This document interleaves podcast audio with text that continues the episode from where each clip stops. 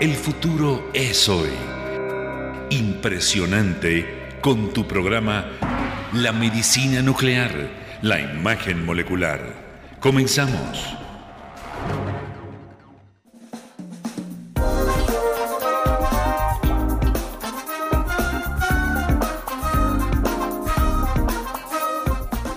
Amigos, muy buenas noches. Qué gusto saludarles en este su programa La medicina nuclear y la imagen molecular. Pues ya, sean ustedes bienvenidos a la emisión número 15. Felices de compartir un martes más con usted. Y bueno, pues ustedes saben y lo presumimos a lo largo y ancho del mundo, por supuesto, el primer programa radiofónico dedicado a la medicina nuclear y la imagen molecular de México para el mundo. Y bueno, pues hoy empezamos el mes de mayo. Hoy, martes 4 de mayo, son las 9 de la noche con un minuto. Y bueno, pues hoy quiero iniciar platicándoles qué vamos a hacer en todo el mes de mayo. Como todos saben, aquí en México, el 10 de mayo se festeja pues a la mamá y es toda una fiesta, todo es un ritual. Las mamás que desafortunadamente ya partieron, pues hay fiesta en los cantones y las que no, bueno, pues se hacen fiestas de manera muy familiar en grande. Por ejemplo, en España se hace el festejo del Día de la Madre el primer domingo de cada año. Pero yo quiero empezar diciéndoles que es muy importante para la familia mexicana este importante pilar que es uno de los más grandes de la familia. Es un, una mujer fuerte, una mujer sabia, un educador, una enfermera, un motivador y en ocasiones, porque no?, la mala del cuento. Y desde luego, pues, con mucho cariño, con mucha... Eh, pues yo creo que tenemos una inversión de sentimientos cuando recordamos a la mamá, pero siempre que hay algo importante, esto me lo enseñó mamá. Y con esto andamos amigos, el mes de mayo va a estar dedicado completamente problemas que las mujeres tenemos en cáncer de ovario, cáncer de mama, cuáles son los estudios de medicina nuclear más importantes y desde luego, pues ya saben que nuestro súper, súper invitado, nuestro experto titular, el doctor Iván Díaz Meneses. Doctor, ¿cómo está? Buenas noches. Hola Lupita, ¿qué tal? ¿Qué tal? Buenas noches. Hoy ando un poco ronco, se me nota diferente la voz, pero muy contento de estar con, con todos ustedes. Eh, eh, Hoy, como tú bien lo mencionas, pues empieza el mes de mayo, es un mes pues muy especial en México porque pues hay un gran gran arraigo, ¿no? Hacia la figura materna en este en este nuestro país, ¿no? Entonces, eh, hoy vamos a hablar acerca de, eh, de un tema muy importante por la gran implicación, el gran impacto que puede llegar a tener en las familias, ¿no? Porque en esta ocasión, como tú bien lo dices, las enfermedades que afectan a un pilar importante de la familia, pues no solamente te golpean en, la salud, sino que también pueden ser devastadoras en el núcleo social y en el núcleo familiar. Por eso que es extremadamente importante que eh, estemos informados, conozcamos eh, acerca de la importancia de la vigilancia, la búsqueda de detecciones tempranas de tumores eh, malignos que se pueden presentar en las mujeres. En la emisión pasada, ¿te acuerdas que hablamos acerca de los cánceres masculinos? Bueno, ahora vamos a hacer una serie de cánceres femeninos y pues vamos a empezar a hablar, a introducirnos eh, con el cáncer eh, más común en las mujeres, no solamente en México y en el mundo, que bueno, ya tú ahorita nos harás favor de repetir cuál es el tema de esta emisión. Y pues muchas gracias por acompañarnos, por estar con nosotros este día. Claro que pues hoy el tema va a ser la medicina nuclear e imagen molecular en mama, mamografía con emisión de positrones. El TEM, ¿qué es el TEM? Ya lo presentaremos. Pues recuerden amigos, este programa es totalmente un programa educativo, es un programa de vinculación, una emisión muy importante para ofrecer pues eh, yo, siempre digo que entre mejor informados estemos, mejores decisiones podemos tomar ante una crisis. es que a nosotros siempre nos toca en algún momento. Y bueno, pues esta, este programa está enfocado para informar, informar de manera veraz, ágil, práctica y que nos permita vincularnos, asociarnos como pacientes y especialistas. Y bueno, pues agradecemos mucho la cortesía de PET, PET Sureste, su vida es la razón de nuestro esfuerzo. El Mérida, Yucatán, desde luego, México, nuestra bellísima Mérida, Yucatán. Y bueno, pues como siempre agradecemos a nuestra casa para realizar este programa, nuestra querida productora Celia González. Muchas gracias, Shelly. Las redes del programa estamos en Facebook y Twitter, Medicina Nuclear. Y las redes del doctor Iván Díaz Meneses, por favor, mucha atención. Facebook, Medicina Nuclear MX, Twitter y LinkedIn, Iván Díaz Meneses. Y página web es medicinanuclearmx.com. Y bueno, estamos completamente en vivo. Todo lo que ustedes quieran saber, por favor, eh, envíanos un mensajito al 5516-40164. Les recordamos la medicina nuclear e imagen molecular, el MAMA, la mamografía por visión de posiciones, el PET. Este va a ser nuestro gran tema de hoy. Y bueno, para entrar un poquito en contexto, las herramientas diagnósticas para el cáncer de mama incluyen la mastografía por emisión de positrones, el TEM, estudio de medicina nuclear de recientemente introducción que después de inyectar un fármaco denominado 218F fluor, ya nos explicará el doctor qué es, pero es un radiofármaco. Se adquieren imágenes mamarias donde es posible observar el comportamiento de lesiones identificadas por otras modalidades diagnósticas y ver su metabolismo. Esto es bien importante porque muchas veces nosotros no sentimos o sentimos estas famosas bolitas, pero realmente y la realidad es que el, el médico nuclear que identifica esto a detalle.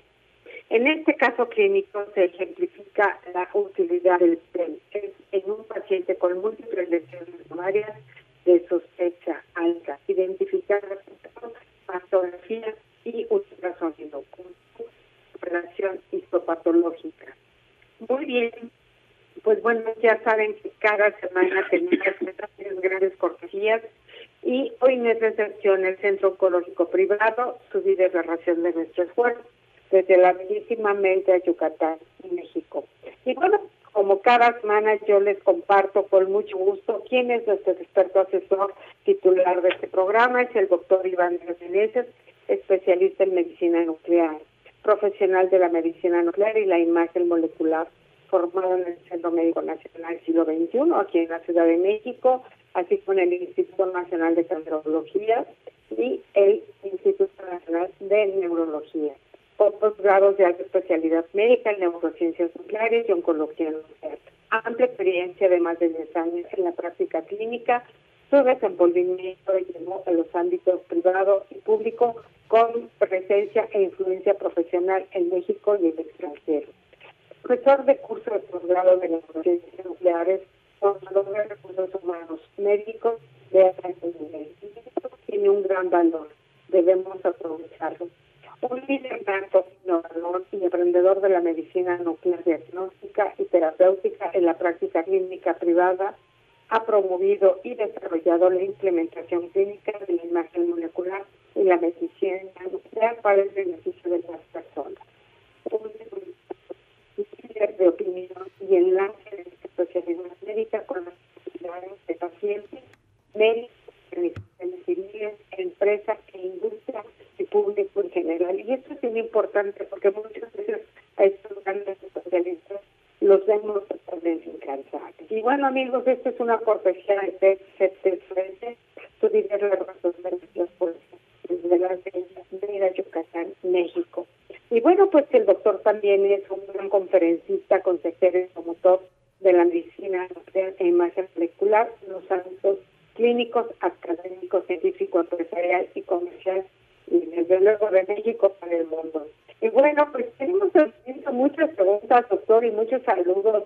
México, Latinoamérica, Estados Unidos y Europa. Y desde luego, pues felicitaciones por esta gran iniciativa de este programa de radio. Es único en su tipo.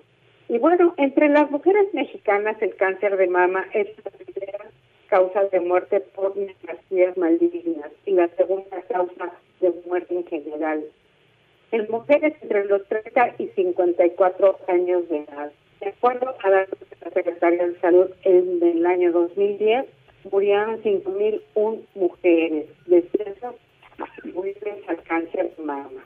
Esto es bien importante considerar muchas veces cuando están jóvenes decimos no, también no me puede tocar y por supuesto que, que llega esto en el momento menos inesperado. Y bueno, esto es una cortesía de, de este, su video La razón de nuestro esfuerzo, desde Mérida, Yucatán. Perdón. Y bueno, doctor, empecemos por el principio. ¿Qué significan las STEM? Hola, Lupita. Sí, oye, Lupita, no sé si, si te, escuchan bien los radioescuchas, porque soy un poquito entrecortado. Espero que a mí me escuchen bien. Eh, sí, las siglas PEM eh, significa mamografía por emisión de positrones. Recordando y trazando un poquito las bases a la esencia de este programa, pues eh, el contexto es que aquí hablamos acerca de la medicina nuclear y la imagen molecular. Nosotros comentamos que pues eh, la columna vertebral y la esencia de esta especialidad médica pues son los radiotrazadores, que ahorita te costó un poquito de trabajo leer uno, es el FDG, la flor de sucriglucosa, que es el radiotrazador más ampliamente utilizado, más no es el único. En nuclear utilizamos varios tipos de radiotrazadores.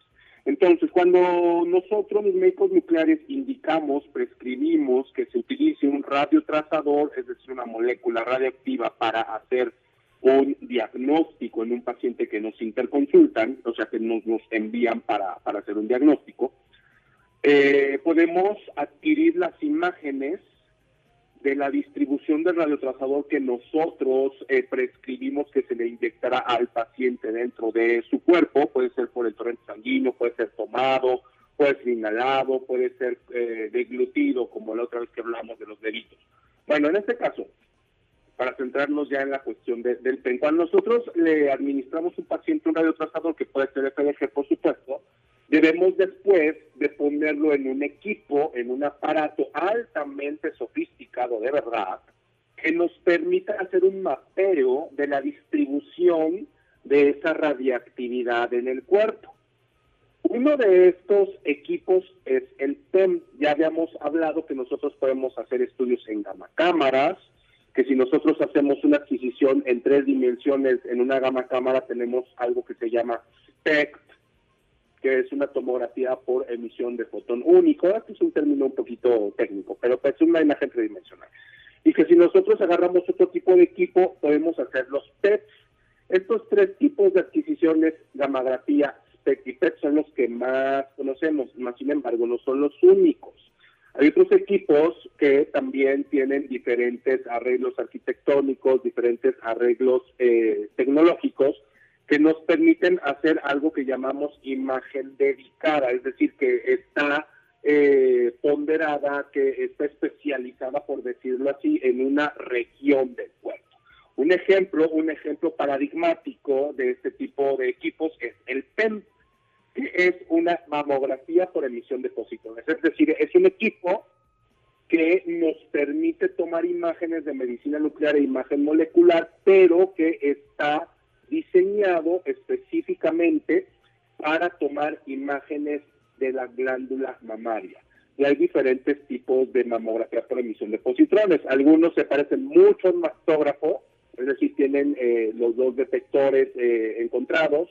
Otros tienen una forma como de C, como de copita, para eh, envolver la glándula mamaria. Otros tienen la forma como de dona, también para tomar este, las imágenes de la mama pero en términos generales, pues eh, las Islas TEM es el equipo de medicina nuclear e imagen molecular que está diseñado específicamente para imagen mamaria con el uso de diversos radiotrazadores.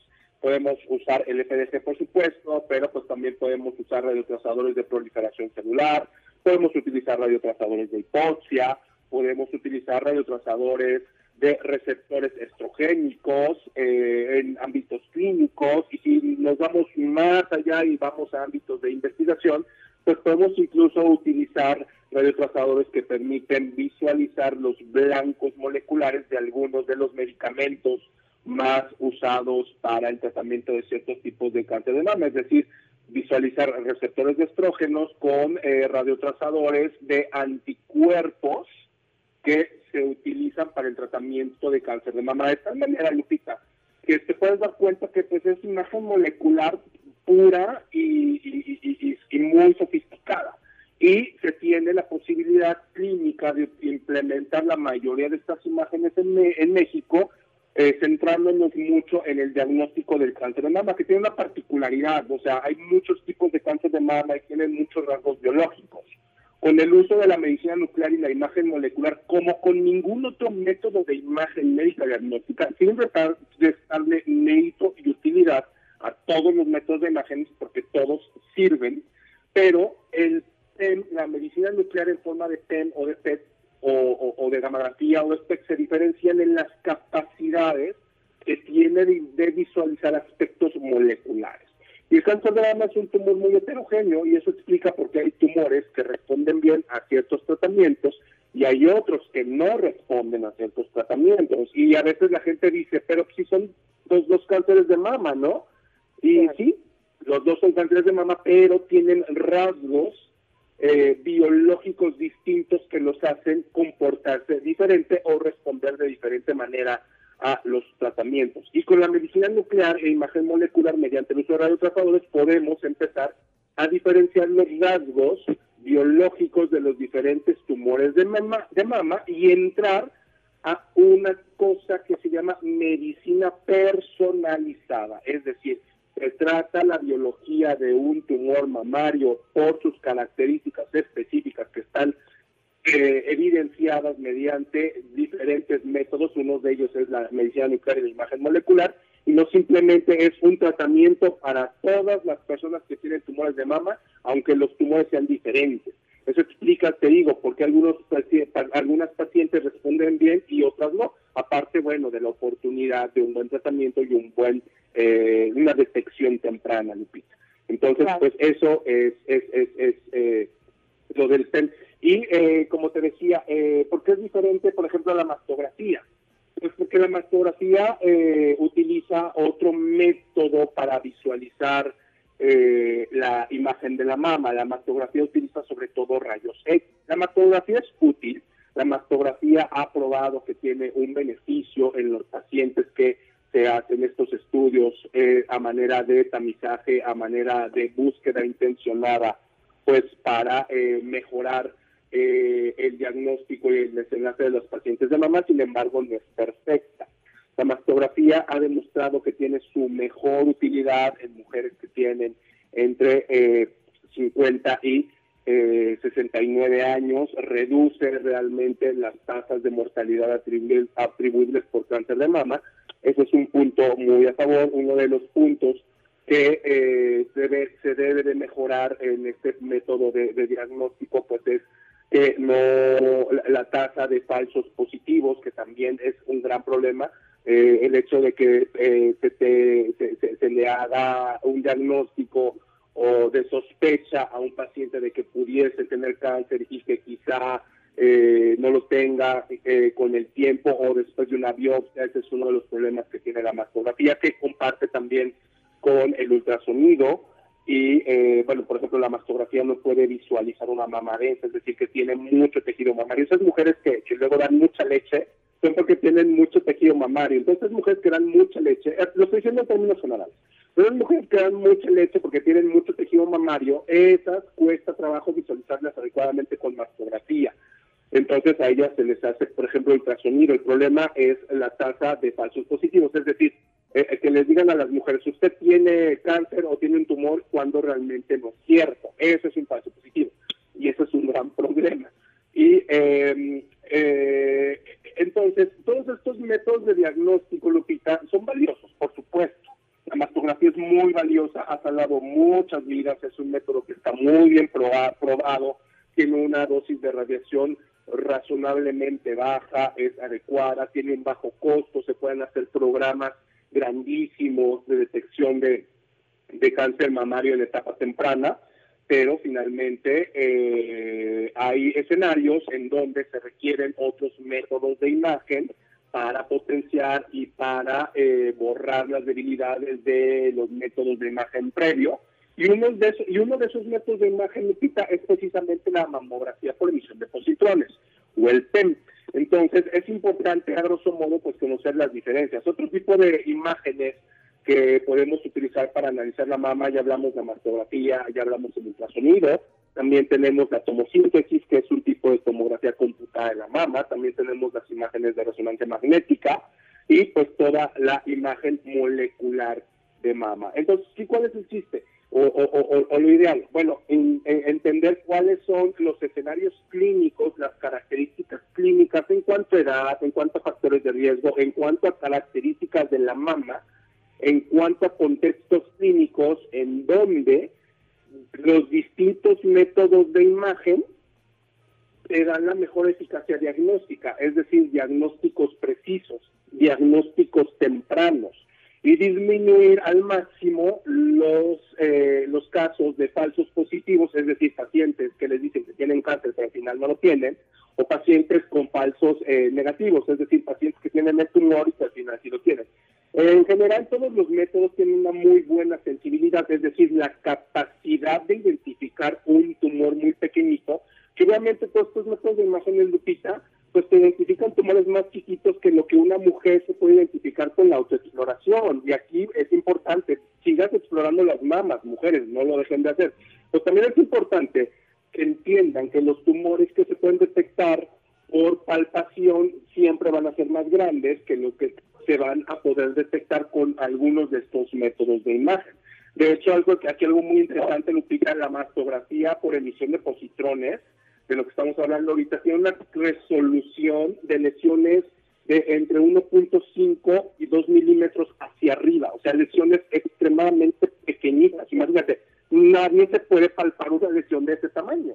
Eso es lo importante de conocer este tipo de, de, de tecnologías que nos están permitiendo llegar no solamente a diagnósticos más tempranos, sino a tipificar, a caracterizar biológicamente los tumores. Es decir, cada vez los detectamos más temprano de manera más precisa. Y pues obviamente que esto tiene que redundar en beneficios en la vida de las personas. Y si la mastografía ya demostró que ayuda a mujeres que tienen entre 50 y 69 años en mamas que no son densas a mejorar su supervivencia, pues es obvio pensar que los demás métodos de imagen también lo van a hacer. Pero también es obvio pensar que a mayor sofisticación, también el paciente que se evalúa por estos métodos de imagen tiene que tener las características ideales, porque pues la idea no es utilizar métodos de imagen de manera indiscriminada en pacientes en donde sabemos que no es la mejor opción o que hay opciones de primera línea, de primera instancia, en donde se debe de utilizar primero su imagen y después los otros tipos de imagen. Y aquí quiero decir algo muy enfáticamente, o sea, el TEM no va a venir a sustituir a, mi, a la mastografía ni a LUCA, se van a seguir haciendo mastografías, se van a seguir haciendo ultrasonidos, simplemente porque las mastografías son más baratas y están ubicadas en más lugares eh, en, en el país, e incluso las puedes llevar en unidades móviles, lo mismo el ultrasonido. Entonces, estos pacientes, eh, eh, eh, pero aquí lo importante, lo que lo que quiero comunicarles es que no piensen que solamente es mastografía y, ultrasonido y sino ir y biopsiar y tomar una muestra de la mama antes de llegar a un diagnóstico de cáncer de mama, Lupita. Aquí pues ya este, me extendí un poquito, pero aproveché y te expliqué un poquito las diferencias, ¿no? Entre el TEN y por qué es diferente con los otros métodos de imagen. Claro, y aquí, doctor, siempre hay mucha controversia, hay mucha polémica y entre lo que se platica en los hospitales, ¿hace daño realizarse el TEN por este suministro de fármaco que nos hacen a las mujeres para este estudio? Sí, Lupita, aquí como, como te comentaba, ¿no? Eh, así hay que entender una cuestión. Los pacientes eh, son eso, o sea, son pacientes y se espera que el uso de la radiactividad les va a dar un beneficio clínico. Utilizando un, criterio muy eh, cuadrado, muy eh, totalitario, pues también haría daño a sus hematografías, ¿no? Porque pues, también tienen rayos X y es radiación. Entonces, aquí es ese punto. O sea, hay que entender que eh, los PEMS no son métodos de screening, o sea, no son métodos de detección. Para eso están las mastografías, y si es cierto, las mastografías radian menos eh, la mamá del paciente. Por eso se prefieren describir, por eso los PEM no son de screening, o sea, no, no son de, de campañas de vengan y les hacemos sus estudios y les detectamos si tienen cáncer. O sea, los PEMS no son para eso, son para cuestiones clínicas más complicadas. Entonces, eh, no, pues en términos generales no hace daño. Eh, porque hay que recordar como cuando hablamos con la cuestión de los niñitos, este, Lupita, o sea, ellos van a tener un beneficio. Y cuando tú pones en una balanza el beneficio contra el riesgo de daño, pues por supuesto el beneficio es mucho mayor.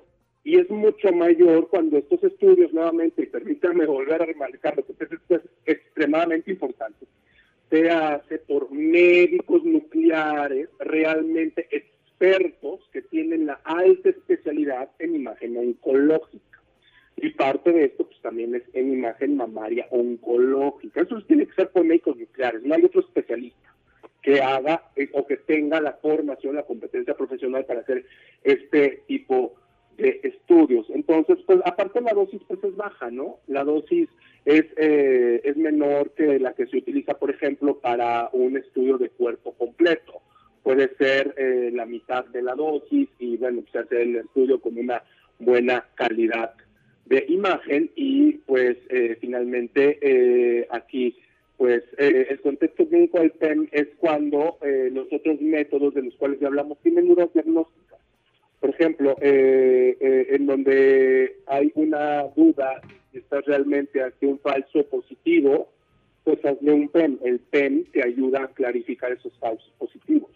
Cuando tú tienes un falso positivo o, una lesión sospechosa, que es el famoso ¿verdad? tú puedes hacer dos cosas y tú excluyes de la ecuación al PEM. La primera, ah, pues vamos a biopsiar. Es decir, tengo una lesión sospechosa, vamos a biopsiar. Y van y biopsian. Y si sale tumor, bueno, pues se actuó bien, está súper bien, eso está, está genial. Pero ¿qué tal si biopsian y no sale un tumor? eso es, pues es una cuestión, ¿no? Finalmente ya se expuso al paciente un proceso invasivo. O la otra es, ¿sabe qué, señora? Pues espérese, tres meses, o espérese seis meses, y, y véngase a hacer su otra mastografía.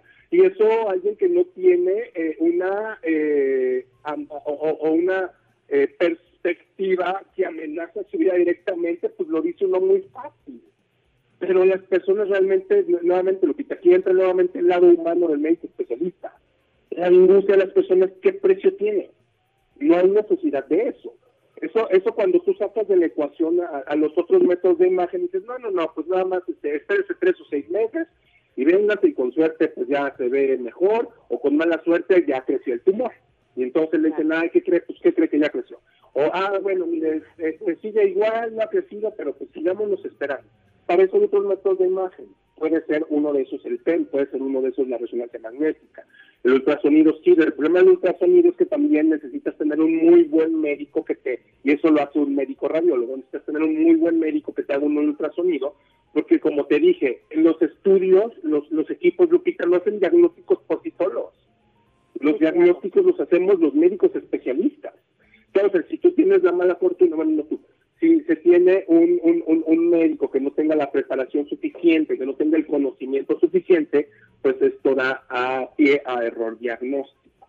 Entonces, eh, eh, esto es lo importante de estos métodos, métodos de imagen, ¿no? Que finalmente cuando tú los metes en la ecuación te ponen, como te decía hace ratito, en la perspectiva de este caso, por ejemplo, de hacer un diagnóstico más preciso, más temprano, en vez de esperarte o en vez de ir e invadir la mama de, de, las personas, ¿no? Entonces, eso es algo que, tenemos que tomar en consideración. Ahora, otro punto. Eh, pues también estamos trabajando, estamos pugnando mucho, como lo hemos dicho en, en, este espacio, y fue uno de los motivos por los que los creamos. Primero, que la gente conozca los métodos de medicina nuclear, lo que pueden ofrecer, y segundo, que haya disponibilidad y que haya accesibilidad, es decir, que la gente los encuentre en sus ciudades que la gente tenga la capacidad suficiente para eh, poder acceder a estos estudios. Eh, yo puedo decir que en México, en el Instituto Nacional de Cancerología, hay un PEM en una institución pública que, bueno, obviamente que, está a la disposición del pueblo de México. Entonces, pues sí, eh, hay, hay, hay, hay sitios en donde pueden eh, tomarse este tipo, este tipo de estudios, pero les repito, o sea, aquí la idea siempre es seguir los buenos criterios de práctica médica y pues hacer los estudios en, los contextos clínicos adecuados. Entonces, cuando una persona, bueno, ya mencioné eso, si una persona quiere hacerse un PEN, lo ideal, lo ideal es que lo platiquen con sus médicos eh, que les están tratando las cuestiones de, de, la mama, o a veces cuando manden las mastografías, cuando vean un reporte que diga BIRAX 3, de que BIRAX 3, o sea, o nivel 3 para que me entiendan, las que ya han ido, bueno, les voy a explicar rápidamente. Cuando se hace una mastografía, hay cinco puntos, punto uno, punto dos, punto tres, eh, punto cuatro, punto cinco, punto cero. Bueno, eso es obvio. Se llaman birras, pero para simplificarlo yo les digo así. Cuando tú tienes un cero, quiere decir que no saben, no, no se puede evaluar. O sea, no, no, no sabemos. Aunque se hizo el estudio, no sabemos eh, qué, qué, pasa en esa mama. Un BIRATS 1, un BIRATS 2 te dice francamente benigno. Ah, está súper bien. El BIRATS, el, el 4, el BIRATS, 5 te dice, ¿sabes qué? Esto es muy probable que sea maligno. Y ahí, pues es una mala noticia, pero finalmente como que sí te dicen. Pero cuando en un BIRATS 3 estás en el medio de la nada. Estás en una incómoda zona gris en donde te dicen, bueno, puede ser, pero no se descarta que no sea. Entonces, eso es un problema. Y, y, hay muchos, eh, muchos, muchos, eh, muchos casos en donde te dan un nivel 3 en donde no sabes, o sea, como puede ser maligno, como no puede ser maligno. Y ya les dije qué es lo que pasa más o menos únicamente. Entonces, esos pacientes que tienen estudios indeterminados, en donde estamos viendo que hay algo, pero ese algo no sabemos si es algo benigno o es algo maligno, a esos pacientes se pueden beneficiar bastante de hacerse un estudio, un estudio de PEM. Generalmente, pues estos estudios pues, se los piden eh, los especialistas después de que eh, revisan las, eh, las, las, las, mastografías, los resultados de las mastografías, o incluso también pueden pedir eh, la asesoría de el médico nuclear. En este espacio, como les hemos dicho, es un espacio en donde queremos tener comunicación con las personas y pues estamos en la mejor disposición de asesorar. Entonces, así es más o menos como alguien puede puede irse abocando hacia la realización de un PEMLUPITA. Muy bien, doctor. Fíjese que le voy a hacer una pregunta que es de las que más han llegado. Tenemos 28 preguntas relacionadas con lo mismo. ¿Este estudio del PEM se le puede hacer a una mujer embarazada arriba de seis meses de gestación? La respuesta aquí es definitivamente no, Lupita. Ningún estudio de medicina nuclear se puede hacer en mujeres embarazadas. Ahí sí eh, deben haber otros métodos. En este caso es mejor hacerle una, una, un ultrasonido, un ultrasonido, incluso, bueno, ya se evaluará qué tan necesario, pero quizás hacer una mastografía, pero yo considero que no. Yo creo que lo mejor es en estos pacientes hacer ultrasonidos que no radian para nada y hacer resonancias magnéticas que también son estudios que no, no, no, no emiten eh, radiación. Pero sí, eh, eh, eso, es, eso es definitivo. Y, esto como es como esto es como una regla en general, este, Lupita. Los pacientes, las mujeres que están embarazadas, eh, sí se les eh, hace hincapié en que en que en que eh, lleven una, un recuento de si llevan algún método anticonceptivo o sus fechas de menstruación o su actividad antes de hacerse un estudio de medicina nuclear e imagen molecular. Muy bien, doctor. Pues pasamos a las noticias porque si no se nos dan. Eh, eh, quería yo informarle que tuvimos una promoción padrísima la semana pasada. Si usted nos quiere volver a compartir para que volvamos a repetir las condiciones de estas promociones, doctor, adelante. Sí, claro, Lupita. Eh, recuerden que todavía tenemos las cortesías que nos eh, nuestros amigos del gabinete Estenograma, es un gabinete dedicado a la medicina nuclear cardiológica, nos está ofreciendo para pacientes, solamente para pacientes que ya tengan una solicitud médica para un estudio de perfusión miocárdica. ¿Aquí en qué consiste la promoción? Bueno, pues la promoción es que eh, se está accediendo a una tecnología muy avanzada para hacer este tipo de estudios a un precio de tecnología estándar.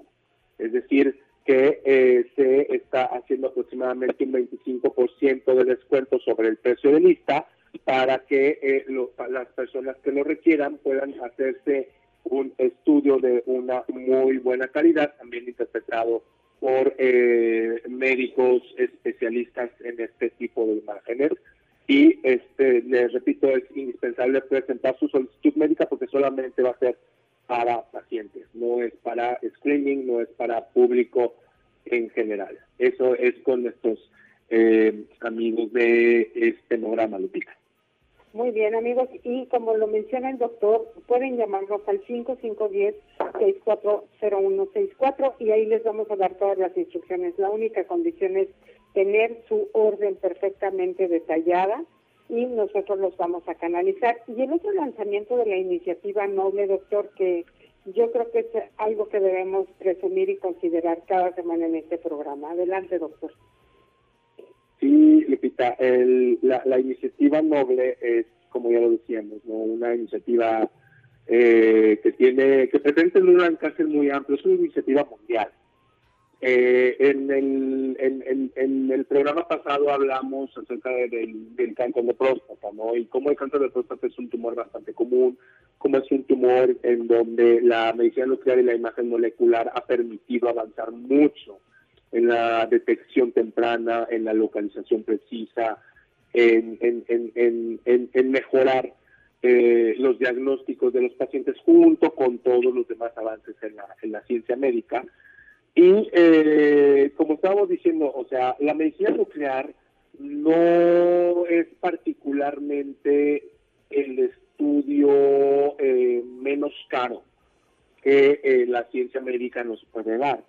Pero vamos, independientemente de eso, pues se están haciendo esfuerzos porque todos los pacientes en todo el mundo puedan tener un acceso ya sea por eh, en sus gobiernos o ya sea porque puedan eh, sufragar los gastos de los estudios de eh, pacientes de cáncer de próstata. De tal manera que aquí la idea es eh, crear radiotrazadores que se ha probado que son efectivos, pero hacer una versión menos costosa, no por ello menos eficiente, no por ello menos sofisticada, eso que quede clarísimo, porque el costo de un radiotrazador, permítanme explicarles rápidamente, depende de la molécula que emite la radiactividad, no tanto del, isótopo, del isótopo que emite la radiactividad, no tanto de la molécula marcada.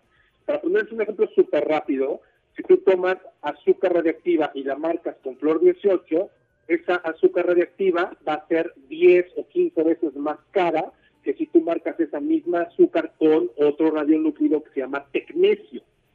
Va a ser 10 o 15 veces más barato. Eso es lo que estamos haciendo, lo que se está eh, eh, eh ¿no? Que bueno, ya vimos que este radiotrazador sirve y ayuda a las personas y ahora queremos que toda la gente se beneficie de él y la manera de hacerlo pues es facilitando el acceso, disminuyendo los costos. Es por eso que este tipo de iniciativas buscan pues eh, que nadie se quede atrás, como es el acrónimo de la iniciativa Noble, Nobody Left Behind. Es decir, que todo el mundo se pueda beneficiar de esto. Entonces, pues es, muy padre, ya empezaron a hacerse los primeros estudios en Nigeria. Eh, espero que en México hagamos el primero. Sucedió un acontecimiento bastante triste entre la comunidad de médicos nucleares que pues nos hizo cambiar eh, eh, la sede aquí en México y bueno, eh, yo sé que nuestro amigo que nos iba a apoyar va a estar viéndonos eh, donde Dios lo tenga en su santa gloria y nos va a estar apoyando. Entonces, tenemos mucho por hacer. Vamos a, en México estamos retomando nuevamente, volver a construir lo que se nos tambaleó pero eh, estoy, yo espero que muy pronto les vamos a poder dar buenas noticias de que pues ya empezamos a quizá a reclutar pacientes en la Ciudad de México y la metropolitana para hacer eh, parte de los estudios de esta iniciativa, Lupita. Entonces, pues ahí les estaré informando. Pues una gran noticia, doctor, y por supuesto un gran orgullo que el médico nuclear como usted esté representando a México en esta gran, gran iniciativa. Pues nuevamente mil felicidades y continuamos porque si no se nos acaba el tiempo. Entonces prácticamente, doctor, para llegar a la biopsia debe haber un criterio, un protocolo y definitivamente la biopsia más un PEM serán una base fundamental para determinar un diagnóstico preciso. Previo realizando una mastografía, aquí hay varias preguntas que quieren irse directo al PEM. No, usted ya lo explicó. Primero, hay que avanzar con la mastografía, con el ultrasonido y si el criterio del médico define, se avanza al PEM. Ok. Claro, claro que sí, Lupita. Como te decía, eh, las mastografías se van a seguir haciendo, ¿eh? o sea, eso es un hecho. Aquí la idea es que eh, sepan las personas que hay algo más. Y también es un hecho que el PEM, nuevamente, no va a sustituir la mastografía, no va a sustituir al ultra. Eso también es claro. Pero entonces, a ver, entonces, eh, cuando la mastografía, el ultrasonido o otros métodos de imagen eh, determinan eh, que, que, que, bueno, o, o, dan un hallazgo indeterminado o un hallazgo que con razonable certeza se sospecha que sea falso positivo, ya explicamos lo que es un falso positivo, pues el, hacer el PEM pues, es algo bastante razonable. Ahora, aquí yo no quiero decir que el PEM es perfecto. Por supuesto que no es perfecto, pero ninguno de los métodos de imagen médica es perfecto. Aquí es, muy importante, o sea, siempre, siempre es importante que se pregunten quién es el ser humano que está operando estos equipos, desde los técnicos que hagan buenas imágenes hasta los médicos en este caso de imagen molecular, los médicos nucleares, o en el caso de ultrasonidos, mastografías, resonancias, los médicos radiólogos, ¿quiénes son esos humanos que tienen una formación para extraer buenos resultados, entendiendo que los métodos de imagen no son perfectos, pero sí son perfectibles. Y son más perfectibles cuando el médico, el ser humano detrás de ellos es un alto especialista. Interesante. Yo creo que aquí poner eh, muy claro para qué y cada cual, cada uno de los estudios. Doctor, y por supuesto esto es una cortesía de PET Sureste. Su vida es la razón de nuestro esfuerzo desde la bellísima Mérida, Yucatán. Y bueno, ¿qué datos detonan la mastografía eh, bueno, bueno. Perdón, amigos, ya saben, todos los, los eh, programas en vivo sufren cualquier falla técnica y aquí hace mucho aire. Pero bueno, continuamos. Eh, ¿Qué datos detona la mastografía convencional, doctor, para derivar al especialista, a la paciente, a realizarse un PEM? El tamaño, la sospecha, que no se identifica, pero ven algo, doctor. Sí, como te decía Lupita, sobre todo la indeterminación. Eso es eh, un punto en donde eh, cuando vemos eso, pues se tiene que derivar al paciente, ¿no? Porque como te decía, o sea, cuando la mastografía o el ultrasonido es francamente negativo, o francamente benigno, o francamente maligno, pues ya, o sea, cuando es maligno pues se procede al tratamiento. Cuando es francamente benigno, pues ya se deja en observación, pero bueno, se dice es un hallazgo benigno. El problema es la indeterminación. Entonces, por eso les estaba eh, mencionando que siempre es importante que se fijen que sus médicos, los que interpretan los estudios, tengan la competencia profesional adecuada para que tú, el diagnóstico sea confiable, para que el reporte sea confiable. Hace ratito estaba hablando de eso y, bueno, estabas comentando acerca de, la biopsia. También se hacen biopsias en, PEM. Entonces, cuando tú tienes este tipo de hallazgos eh, indeterminados, eh, le mandas a hacer un PEM al paciente pues para tratar de borrar esa indeterminación que te diga, bueno, yo tengo una duda con el PEM, tú tienes que salir idealmente, teóricamente, después del PEM el paciente ya tiene que saber si está positivo para cáncer o no. Eso es una gran importancia. Si el paciente está positivo, entonces tú puedes, si eh, así se requiere, pues hacer una biopsia guiada por PEM. O sea, esto, esto también es algo súper interesante porque también tú puedes guiar la biopsia a la zona que está metabólicamente, funcionalmente más activa y obviamente el razonamiento es que esa zona pues va a ser la que va a tener la mayor eh, posibilidad de darte un resultado cuando lo analizas en el estudio de patología, muestras para analizar que te digan con precisión, con claridad, de manera definitiva si el paciente tiene cáncer o no. Entonces, por eso es bastante importante este tipo de, situaciones de las biopsias. Y sí, se pueden hacer biopsias con PEN. Ok, bueno, pues esto es bien interesante porque muchas veces ante el nervio y el desconocimiento, nos hacemos los propios diagnósticos las, las damas que estamos en, en medio de una crisis de desconocimiento, del pensamiento que es cáncer y bueno, pues eso, ha sido muy, muy importante la información. Y bueno, hay, hay una pregunta que a mí me llama mucho la atención porque hay un, un un grupo muy importante de mujeres que estén en sus colonias estos eh, mastógrafos móviles, pero pasa algo.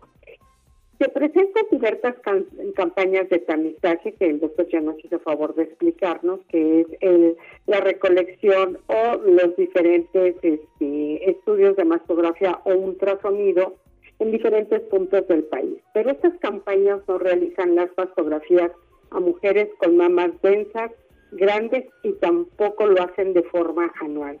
Les informan que deben dejar pasar de dos a tres años para realizar la mastografía.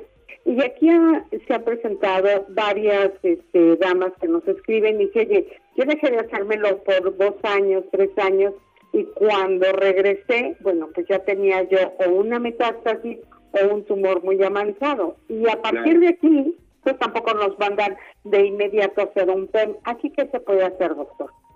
Sí, mira, aquí esto es importante lo que estamos hablando, un contexto clínico, y aquí nosotros podemos categorizarlo como un contexto clínico de comunidad, es decir, lo que pasa en la vida cotidiana de las personas.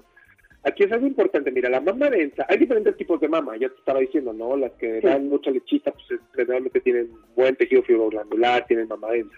La mama densa es un tipo de mama y más en una mujer eh, no tan grande, una mujer como en sus 40, 50 años. Eh, pero vamos, esto se tiende a, todos, a todas las edades. La mama densa no es la mejor mama para evaluarse por mastografía. Eso es algo bastante importante porque eh, los resultados de eficacia diagnóstica en mama densa de la mastografía no son los mejores. A estos pacientes se les prefiere hacer ultrasonido. El ultrasonido tiene una mejor eficacia diagnóstica. El ultrasonido te permite identificar lesiones. ¿Cuál es el problema del ultrasonido? Los falsos positivos. Ese es el problema de los ultrasonidos. Que eh, en una mamá densa, pues tú puedes tener falsos positivos, nuevamente, falso positivo, que te digan que tienes cáncer o no lo tienes, o que te digan puedes tener cáncer y, y, y en realidad no lo tengas. En ese contexto clínico, en una mama densa, hacerse un PEN ayuda muchísimo. Muchísimo. La mama densa es el tipo de mama que tiene las características mejores en donde un PEM, una mamografía por emisión de positrones, te da una buena eficacia diagnóstica, porque esas lesiones no las puedes detectar muy bien en, los, en las mastografías y tampoco por la palpación. Y ya dijimos que el ultrasonido tiene el gran problema de los falsos positivos. Entonces el PEM te viene a clarificar la cuestión. Ajá.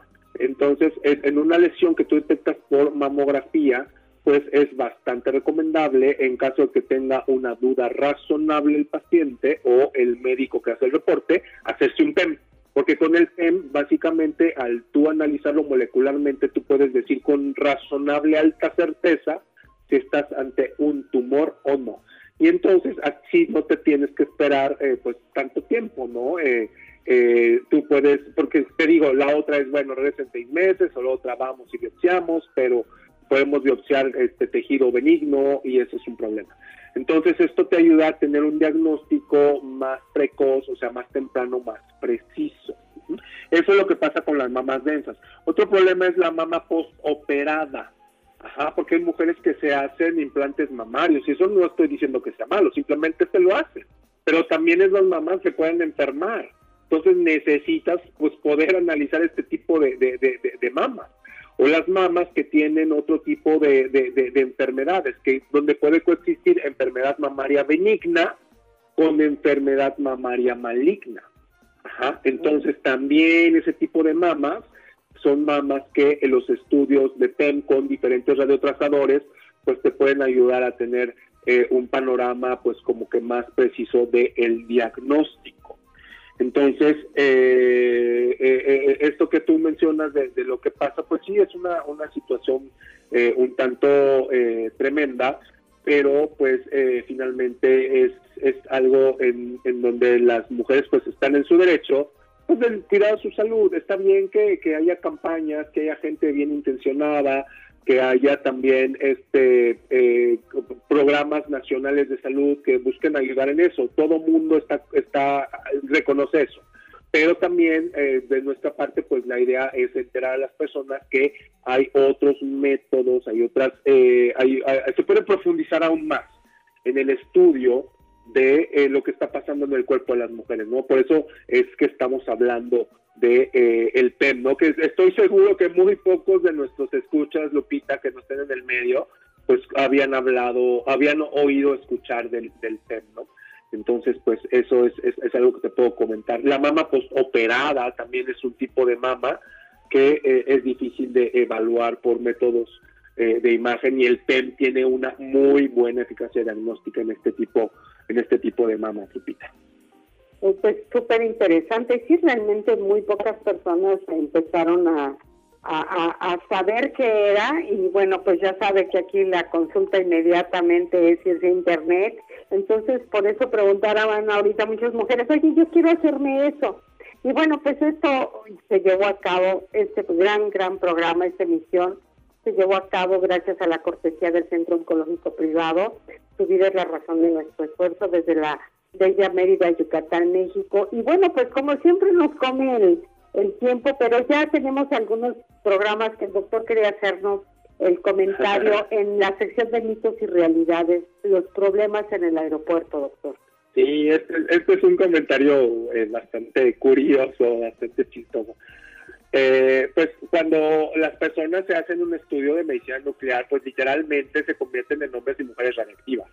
O sea, nosotros lo sacamos de un, de, un mundo de ficción o quizá de un mundo del entretenimiento para volverlo realidad, que en realidad sí, son niños radiactivos, o son mujeres, o son hombres radiactivos.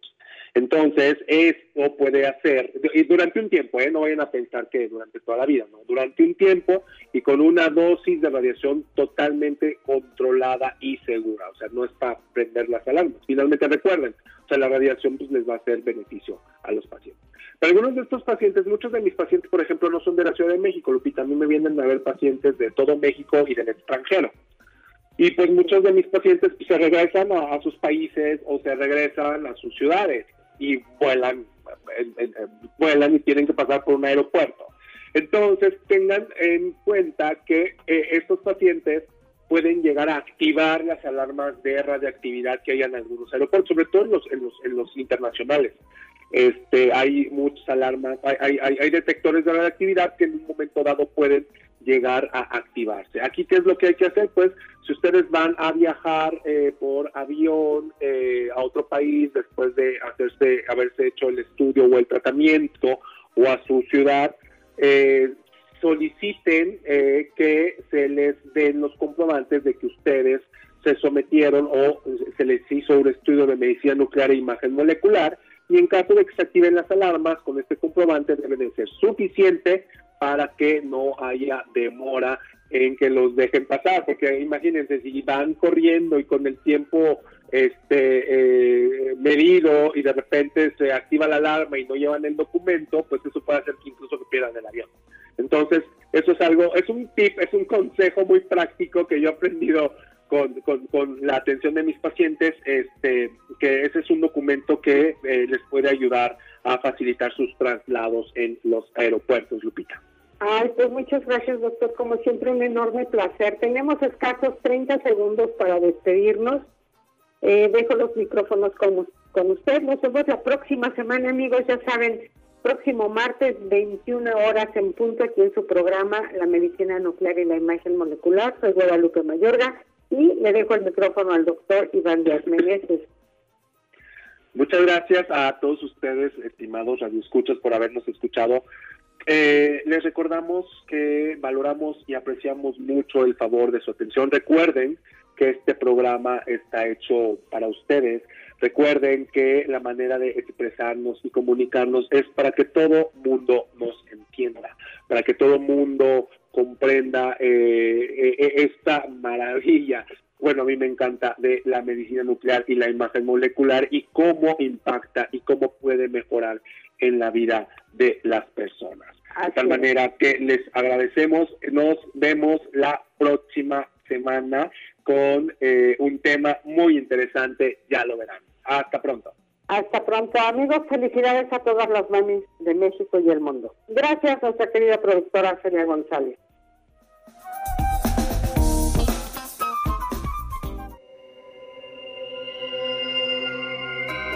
Repasamos la tecnología. Ya estás al día. Este fue su programa La Medicina Nuclear, la imagen molecular. La invitación cordial para la próxima semana. Hasta entonces.